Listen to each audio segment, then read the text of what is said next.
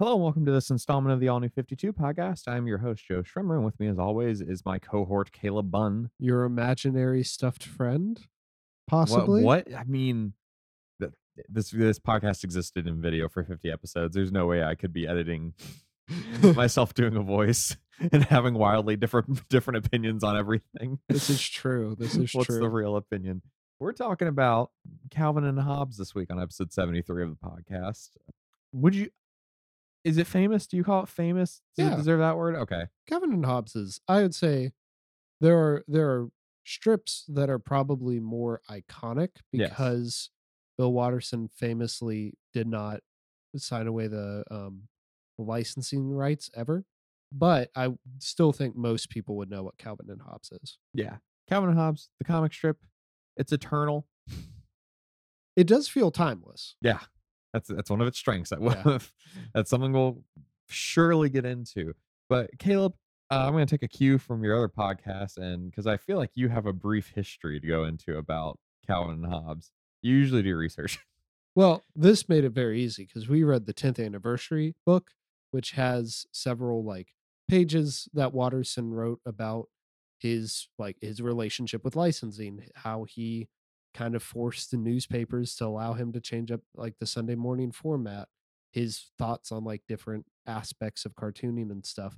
So I can just regurgitate that because as a kid, I never paid attention to any of that stuff. It's just funny strip. But Bill Watterson in 1985 released Calvin and Hobbes.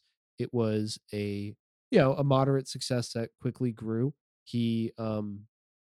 So the way that comic strips work is there is a syndicate who writers work with, and then the syndicate sends out to the newspapers. He had a very contentious relationship with the syndicate over things like the licensing. They made most of their money off of strips like Garfield, which Jim Davis would just whore that out to whatever could put a Garfield face on. Mm-hmm. Bill Watterson didn't want to do that, and so they had a very contentious relationship.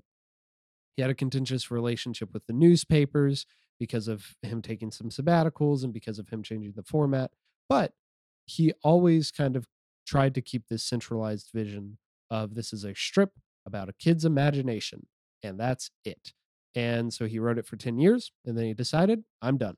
This came out in the 10th year, and it released, or at least the blurbs he wrote, was before he made that decision. So it is kind of interesting to hear him talking about what he's currently doing, knowing that a couple months after this book's release, he would stop. I did not know Calvin and Hobbes was over.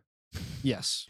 And has been for a while. One of the major differences between him and, a Jim Davis is that he stopped it. I did not know that. It might still be in reruns. I haven't picked up a newspaper in ages, but okay, well, it was never in the Tennessean growing up. Yeah, one of my questions was, what was your encounter with Calvin and Hobbes? Because I didn't read this as a kid. I discovered this as a teenager. We so my siblings and I would read comic books or comic strips each morning while we ate breakfast. Usually they came from books like this, like collections. Yeah. I had a ton of Garfield ones. We had a couple Peanuts ones. What was that one? There was one about shark, Sherman's Lagoon, I think, which is super obscure. And occasionally, my parents would subscribe to the newspaper off and on, I guess, whenever there was a good deal on it. Mm-hmm. So we would read the comic strips there. But yeah, I read this from the various different collections.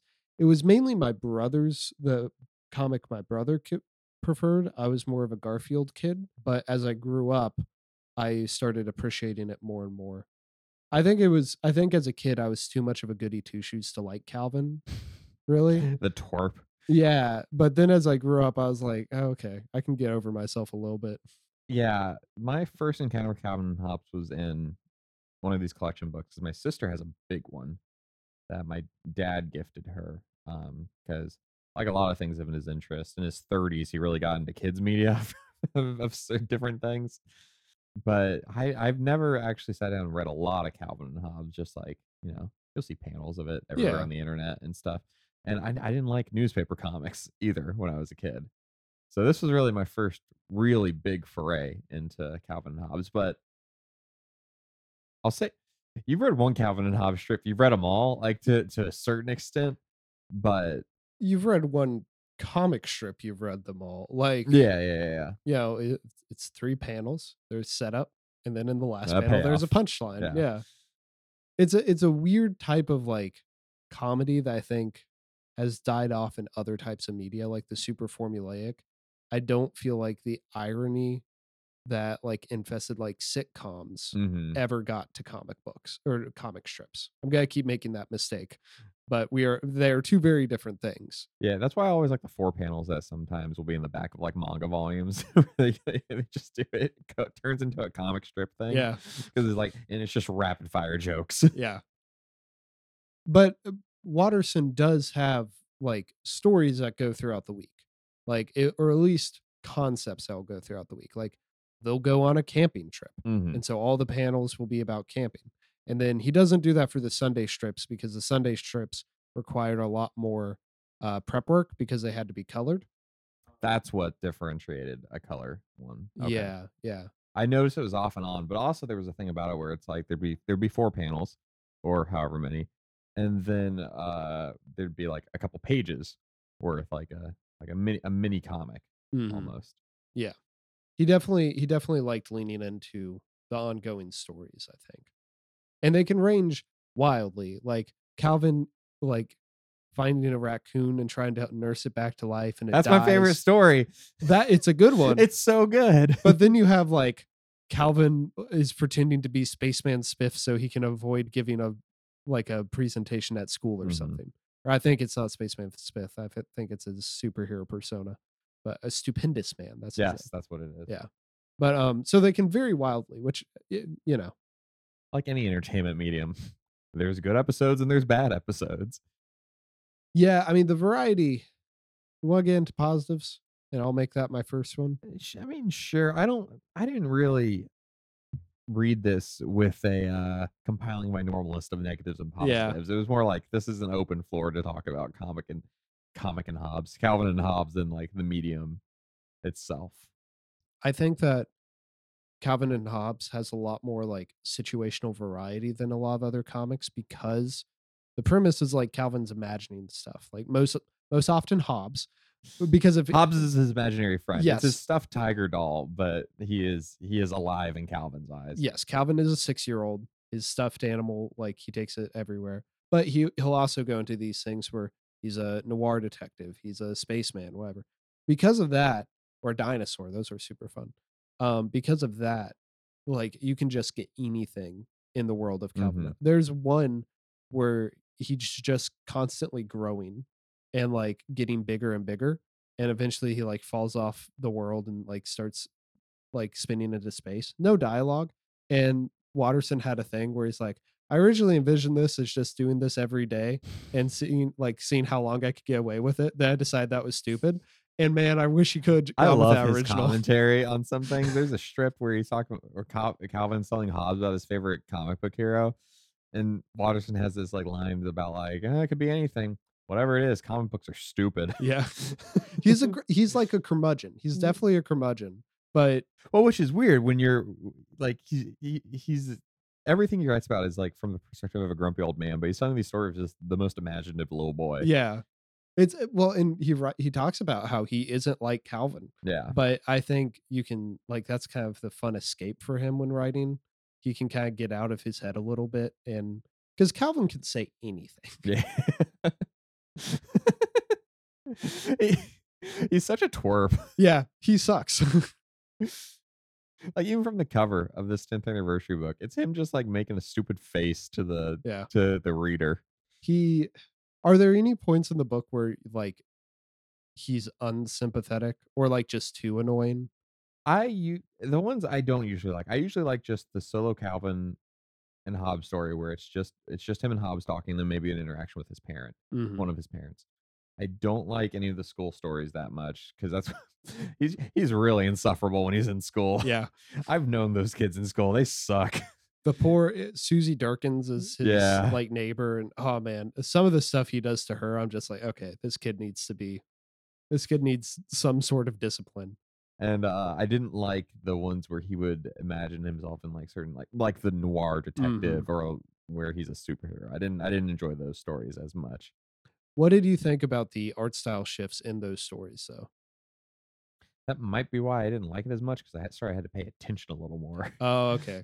It threw you off. And that's a lot of the Sunday panel strips. Like Watterson has a ongoing gag about how when Calvin is getting in a fight with his dad, the perspective, like the art perspective changes.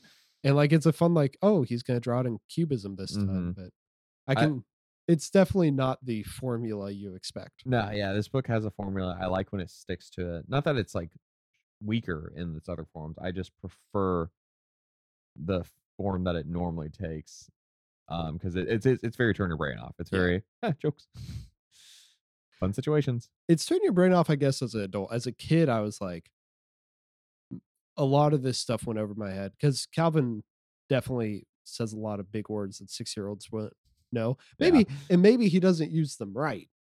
Like sometimes that's the joke, but then sometimes he does get very philosophical in a way. Like it's not deep, I would say, but it definitely it's very surface level. It's very he read something in a comic book. Yeah, I love the idea that Calvin is just regurgitating everything he sees around him. Yeah, I like how, like he's an imaginative little kid, and he does really stupid things. Like when he has his cloning machine. Oh, I love that. He just tells his teachers every day, it's like, oh, I'm number 4. It's I don't remember any of this. He's done it for a week. There are two great arcs in this where he clones himself, but all the clones are like Calvin, so they're all bad. Yeah. And then he redoes the cloning machine, which is just a cardboard box, to make a good version of him. But then, of course, like the good version starts doing things he doesn't like. And he's like, you're ruining my reputation of being bad. I like how he'll do this stuff, but you brought it up how there's not really consequences for Calvin ever. But I like that he's not getting disciplined for being an imaginative little kid, because he's doing a lot of stupid stuff, and it's just his imagination running wild. Like even the whole thing of Hobbes. It's in the Raccoon story that I really like, where his mom, you see Hobbes from his perspective, you know, he's just a limp doll, and she starts talking to him. She's like, oh, you know, I'm losing it when I'm talking to the doll.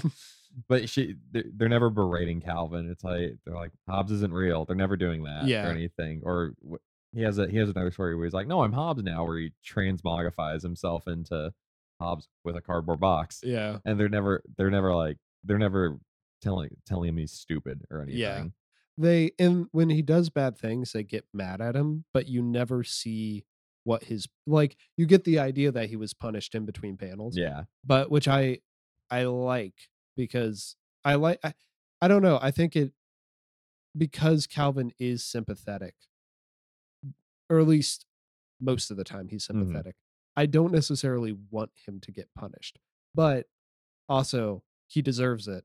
So I like that it's clearly that he is getting disciplined, but it's not the focus of the comic. It'd be so easy to turn this into like this little twerp gets his comeuppance all the time. And I'm glad it's like it's a very positive book where it's like it's just here for fun times. It's not trying to give you like these like life lessons or everything. It's just trying to be like a dose of optimism. Yeah. And Calvin definitely lives in a very idealized world, just in the sense that it's the way a lot of kids see the world, where it's like, once he leaves his back door to go play with Hobbes, like anything could be back there. It's like, I think Watterson mentioned that he's like, I wrote it like he had a state park for a backyard. And it feels that way. Like it feels like the perfect type of world for a kid, minus, of course, like he has to go to school and, you know, take a bath and stuff. We've talked a lot about Calvin. What do you think about Hobbes? So it's like, Hobbes is interesting to talk about. Technically, he's not a character. He's just Calvin. Yeah. But he's Calvin's, I don't know, like 40-year-old like man who's lived a life in his head already, where he's like the moral compass that Calvin just won't listen to a lot of the time. He's like... From just a pure comedy perspective, he's the straight man. Yes. So like he'll react to how stupid Calvin's being, but he never like tries to stop him either. Well, because he can't. Yeah. But of course, sometimes he'll like pounce on Calvin, and like they'll have a fight or something. It's like, well, is Calvin just all playing this out? Yeah. Like how much it's this wonderful, like little, almost like magic surrealism about it. It really brought me back to being not quite that age, but like we had a trampoline in my backyard. Mm-hmm. That was the prime place for playing pretend. Yeah. And stuff. It's because you could jump, you could do all these things, so you could be larger than life on it. Me and my siblings would have so many things where we were different characters and stuff and we acted out there. Yes, I would do that if I had a giant stuffed tiger. Yeah. And stuff. And my mind was like running rampant with imagination at that point. Oh yeah. Not only all my stuffed animals have personalities, but I had a whole ensemble of imaginary friends. And like I had imaginary friends where it was the cool thing to have an imaginary friend about, but I didn't have one. That's I made one up, but I didn't believe he was actually there or anything. That's actually a really good premise for something. That's a common thing. You've never heard of that? Well, no, I guess. But, like for me, I knew all my imaginary friends weren't real. Like it wasn't like yeah, but you like have them distinct personalities and everything. Yeah, I was having to convince myself I had an imaginary friend. I think that's like I would love to see the Calvin and Hobbes version of that, where Hobbes has to convince Calvin he exists. Not with these characters, but you know, just generically. Or the I guess that's kind of what was that cartoon that was on when we were kids about imaginary friends? Foster's. Yeah, I guess it's kind of like Foster's Home for Imaginary Friends. Yeah, all these abandoned imaginary friends. You mentioned the raccoon. Is that your favorite story in this? Yeah, that's like the largest point where like it takes like a somber turn, which is weird because it's very early in the book. I would expect that to be like a 3/4 of the way through thing, just in terms of like, I don't know, there's no pacing to this, but just in terms of like the mood. 3/4 of the way through is the dinosaur strips. Yeah. It's so weird. But yeah, I really like it because it's one of the more long drawn out ones, and it's not necessarily like teaching Calvin about death as much as it is just like taking a step back from all the like shenanigans that go on and just like having Calvin be a little more introspective and being like, I knew him for a day and he's gone long. I've known him less time than he's been dead, but he made such an impact. I'm like, yeah, I don't necessarily relate to it or anything, but I'm like, that's a very strong statement and I like it. Well, you know, and I think that, yeah, that's some people are like, that's the purpose of pets, to teach kids about death. It's like, that's not true. But I do think that is a common thing for kids where their first exposure to death is an animal, whether it's a pet or something they find, you know, like a dead bird flies into the window or something like that. And I do think like you might not understand death, but like, can you teach anyone how to handle death?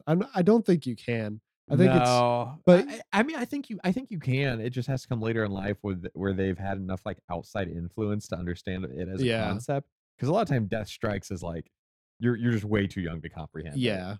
But you do need to be introduced to the concept of it. Yeah. And I think that's this like illustrates that pretty well. Actually, me and my girlfriend had an argument about that the other day about Charlotte's Web. And she's like, that story sucks because it's so sad. I'm like, no, it teaches you about the circle of life. Yeah. Charlotte's Web always. Wow. We're going completely off topic. Charlotte's Web. I read that pretty early. I think as most people do, because there was a live action movie that got made when we were kids. Yeah. There's a very like famous animated version of it. And then that was my prime because I watched that over and over again. Yeah, it's a great, or at least I remember it being great. Yeah, I remember it being pretty good. And then I think I only read the book once. And it was like after I'd already seen the animated version, like, gosh, 30 times. Yeah. Or something like that. And I never really got, I think I didn't really ever get Charlotte dying. Like I understood she exited the movie. Yeah, I didn't understand it was like death. Yeah. And I was like, oh, she has to leave. Yeah. And that's the weird thing about it is that like kids media, you don't necessarily see the characters die, but you know, characters die all the time. Yeah. Like Mufasa in The Lion King. Yeah, like I got that. Yeah, it's different. It's not as emotionally devastating to me when Mufasa dies as like when Calvin finds a raccoon who died. I know, he's so beat up. Well, it's this twerp kid having a moment of like, oh, I want to help them. Yeah, and that's the thing. Like I can as an adult, especially an adult who has worked with kids before. And like one of the things I learned working, because I started working, we both did childcare when we were like in high school and stuff, way too young to be doing it, but like it was good money. The fact that they employed the kids to do this, it's like we couldn't do anything. Yeah, but like the thing I learned as I was maturing and watching these kids mature, such a surreal experience, was like, man, the worst kid can become the best kid in like the span of a year. Yeah. Like, cause, and I think that's the thing we see here with Calvin is like, he's a brat, but man, everything he does that's wrong, he can figure out a way how to like harness that and turn it around. And if he has a good, like, you know, maybe he just needs a better teacher in school. Like, yeah, maybe he's just, yeah. Sometimes you have those bad years in school where it doesn't matter who you are. Sometimes the teacher just won't take a liking to you for whatever reason. Yeah. And especially if you're a kid like Calvin, like 3 weeks of him in my class, I'm like, okay, you can leave now. Imagine coming into Thrilling Thursdays. Calvin's a kid. You have to listen. I had a kid. That was the worst age group. This like the 6 and 7 year olds. I had a kid who was basically, it was the only kid I ever like actively disliked. Mm-hmm. Then 2-3 years later, see her again, interact with her again. She's fine. Perfectly fine kid. She was just having a troublesome summer. Yeah, it happens. And I think that's maybe why I appreciate Calvin and Hobbes more now than I did as a kid. Where as a kid, I'm like, every character is a reflection of my own like personality and stuff. Well, I'm gonna take this in a different way. Did you ever? We were talking about the timelessness of this, and I think it might have to do with the fact that it only ran for 10 years, so it has this very distinct era that it lives in, where it is this idealized 80s, 90s. Yeah, you know, technology is not a thing. Did you ever read Archie comics? No. So I mean, that's also a very idealized. At least classic Archie is very idealized. Like the forever 60s, basically. Yeah. The problem is those do progress. So eventually, Betty and Veronica have phones and like stuff like that's going on where I'm like, oh man, maybe it's good that it ended because I do not want to see Calvin be like, oh, my iPad's not working. Yeah. Well, yeah, I don't know how you, not to be a crotchety old man, but I guess that's the Watterson way. Like, do kids go out and play like Calvin does these days? No. I don't know. Cause I don't have a kid, right? Like some do, some don't. Yeah. But like I definitely think because he doesn't focus on things that are like were new or trendy, because he keeps it to like the simple things he could relate to from a kid, and he, you know, kids when this was coming out could relate to. I think that's where the timelessness comes from. Yeah. I don't know. I feel like Calvin's parents would also be like, get outside with your stuffed animal, because like what did you ever?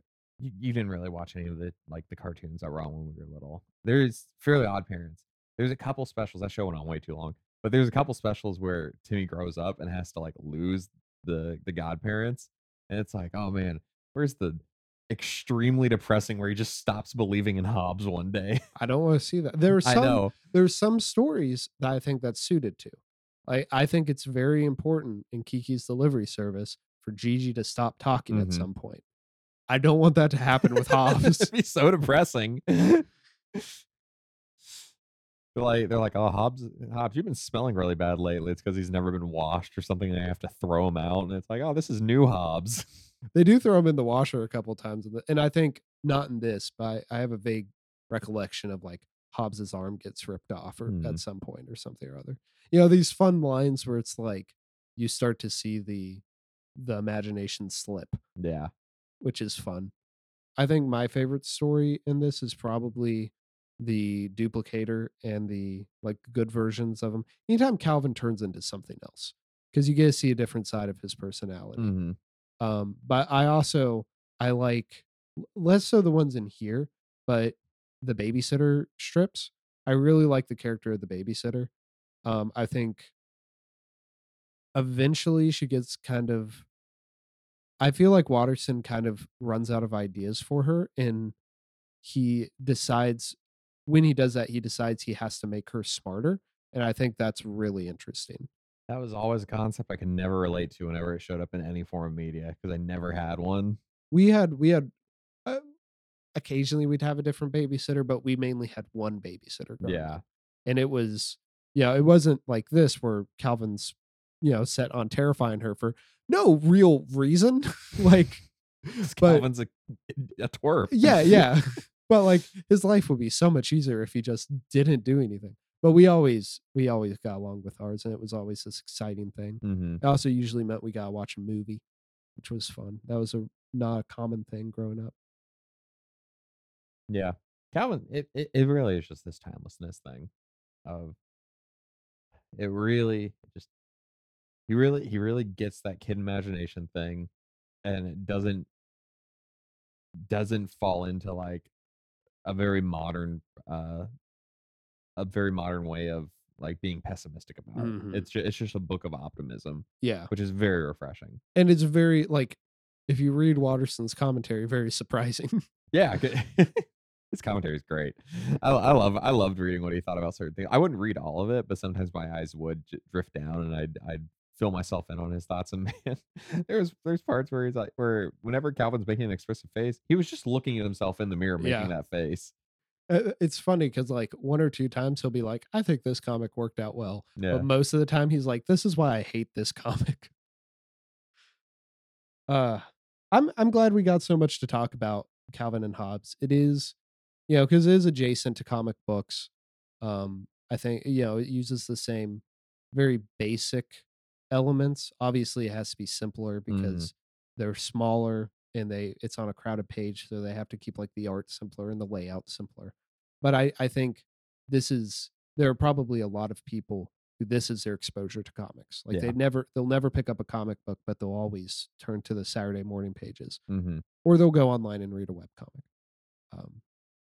And we've covered those too. So good. I'm glad. Whole 9 yards. Yeah. I'm glad we're able to tackle it all.